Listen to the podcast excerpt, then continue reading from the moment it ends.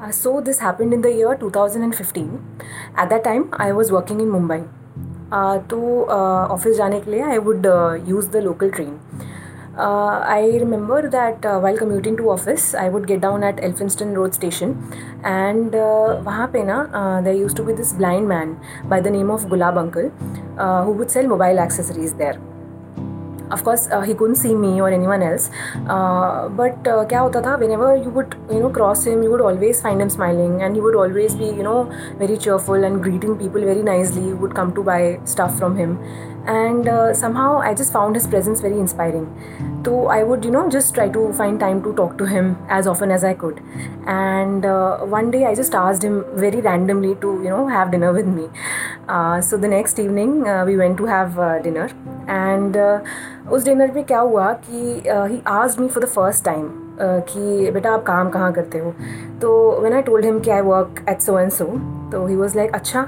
So uh, वहाँ एक और लड़का है, uh, उसका नाम आदित्य है, and uh, वो आप ही की कंपनी में काम करता है.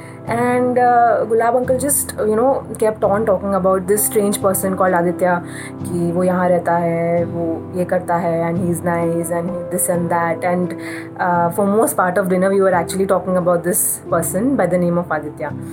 So anyway, uh, what happened is that उस time पे I was working on a social entrepreneurship project uh, जिसके लिए I needed, you know, some contacts in the social sector. So, acha, by the way, Gulab Uncle told me that he works in uh, C S R, Corporate Social Responsibility. Uh, through a contact in H R, I found his email I D, and uh, I just dropped him a mail uh, saying ki, you know, I got your reference from Gulab Uncle, and uh, would you be willing to help me regarding so and so. I don't even remember the content of that email, but this is the crux. And uh, I did not know that that was the moment where uh, I was actually writing a mail to my future husband, to someone who would become my soulmate and my partner for life. And uh, in that moment I was just writing a mail to, you know, someone whose help I needed regarding a certain small part of my life. But little did I know that uh, that moment of, you know, sending that mail to this strange person would just completely change my life. And uh, so, you know, he in- replied later on that uh, yeah, I'd be, you know, help, willing to uh, catch up with you and uh, discuss the idea and so and so. And uh, when we met, we became friends instantly, and uh, we worked on the project together. And uh, gradually we realized that uh, you know uh, we had started falling for each other. So उसी time पे I decided uh, to leave my job and prepare for civil services exam. And uh, this entire process of me preparing for the exam, then getting selected, and, you know, completing my training.